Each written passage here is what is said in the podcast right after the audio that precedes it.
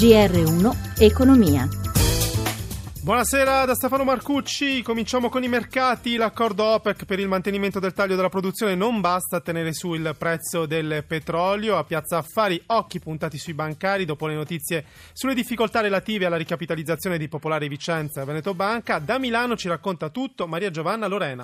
In effetti hanno sofferto sia i bancari sia i petroliferi a Piazza Affari e così eh, Milano chiude in calo dello 0,37%, borsa peggiore in Europa. Sono in calo le quotazioni del greggio dopo che l'OPEC ha deciso di prolungare i tagli alla produzione fino al marzo 2018, si scommetteva su tagli ulteriori. In borsa Eni ha perso l'1,9%, Saipem il 3%. Nel settore del credito male soprattutto Banco BPM meno 3, Ubi meno 2,5%, Intesa meno 0,8%. Più tranquille le altre piazze europee, Francoforte meno 0,17%, Parigi meno 0,08%, poco sopra la parità Londra, più 0,04%. A Wall Street l'indice Dow Jones è in rialzo, segna più 0,20%. 0,22%, eh, bene anche il Nasdaq più 0,54 ha superato il suo record precedente. Stabile lo spread, chiude a 175 punti base sui mercati valutari, seduta poco mossa per l'euro che termina la seduta a 1,12,20 sul dollaro. Linea Roma. E grazie a Maria Giovanna Lorena, adesso do il benvenuto al professor Stefano Manzocchi che insegna economia internazionale all'Università Luis Guido Carli di Roma. Buonasera professore. Buonasera. Allora, professore, cominciamo con le Venete. Ieri la notizia che la BCE avrebbe frenato il salvataggio pubblico delle due banche, da lì l'allarme per una risoluzione degli istituti in stile quattro banche, cioè con il bail-in. Oggi il ministro Padoan però rassicura sul fatto che la procedura di bail-in, cioè il salvataggio interno a spese anche degli obbligazionisti, è escluso. Allora, professore, ci può spiegare in breve cosa sta succedendo? Ma dunque, abbiamo visto in passato che il bail-in rischia di portare un rischio sistemico, qui non stiamo parlando di banche piccole ma di banche abbastanza grandi e naturalmente la fiducia nel sistema bancario che sta faticosamente uscendo dalla crisi è fondamentale in questa fase. Soltanto se le banche torneranno a raccogliere eh, sul mercato potranno prestare alle imprese. Il problema è che eh, naturalmente i requisiti di capitale richiesti sono abbastanza importanti, eh, BCE sappiamo che nel caso di Montepaschi ha chiesto più di quello che eh, ci si aspettava, lì eh, la questione è risolta, per quanto riguarda le banche venete la richiesta di avere anche apporti di capitale privato, ma naturalmente la condizione delle banche è abbastanza precaria per cui bisogna trovare soluzioni intermedie. Professore Padoan dice che il dialogo con Bruxelles è costruttivo, che le Venete hanno tutti, eh, per quanto riguarda il capitale, hanno le garanzie pubbliche, nessun problema, è così?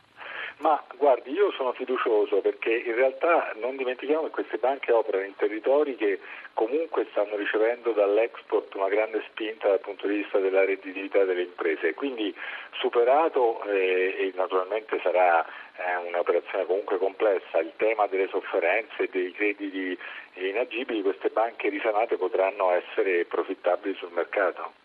Allora, professore, cambiamo argomento. Vorrei commentare con lei i dati Istat sull'industria. La produzione cresce dello 0,5% a marzo, dello 0,4% nel primo trimestre.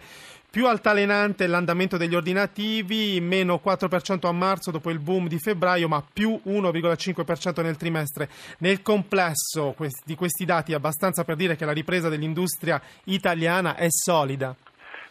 Solida e si, re, si regge ancora tuttora in buona parte, come dicevamo prima, sui mercati esteri però, perché è da lì che eh, sono arrivate le notizie più interessanti negli ultimi mesi, alcune aree, penso alcuni paesi emergenti dell'Asia stanno mostrando un buon ritmo di sviluppo, alcuni nostri settori come la meccanica stanno facendo lì molto bene, l'Europa va meglio e il mercato interno ancora segnali di eh, non piena eh, forza anche se gli investimenti stanno mostrando segni interessanti negli ultimi mesi.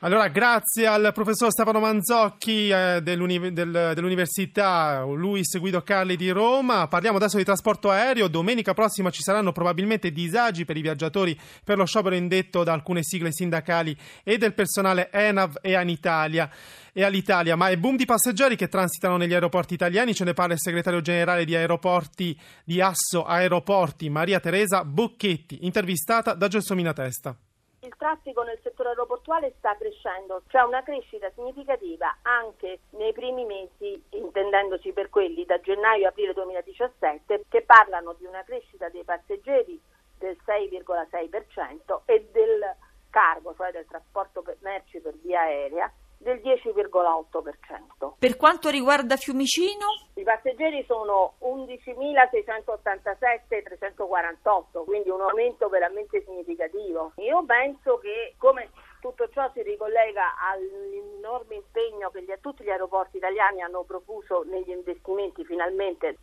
dopo un periodo in cui erano rimasti bloccati perché le istituzioni non erano riuscite a, eh, ad approvare i piani di investimento. Allo stato attuale non sono in totale autofinanziamento, quindi tutti gli aeroporti stanno investendo moltissimo, sono sempre risorse private che vengono destinate al miglioramento della capacità degli aeroporti, della qualità, perché eh, il settore del trasporto aereo in generale negli ultimi tre anni è cambiato in maniera esponenziale e ancor più cambierà il futuro. Il GR1 Economia si ferma qui grazie a Ezio Bordoni in regia, da Stefano Marcucci, buon proseguimento su Radio 1.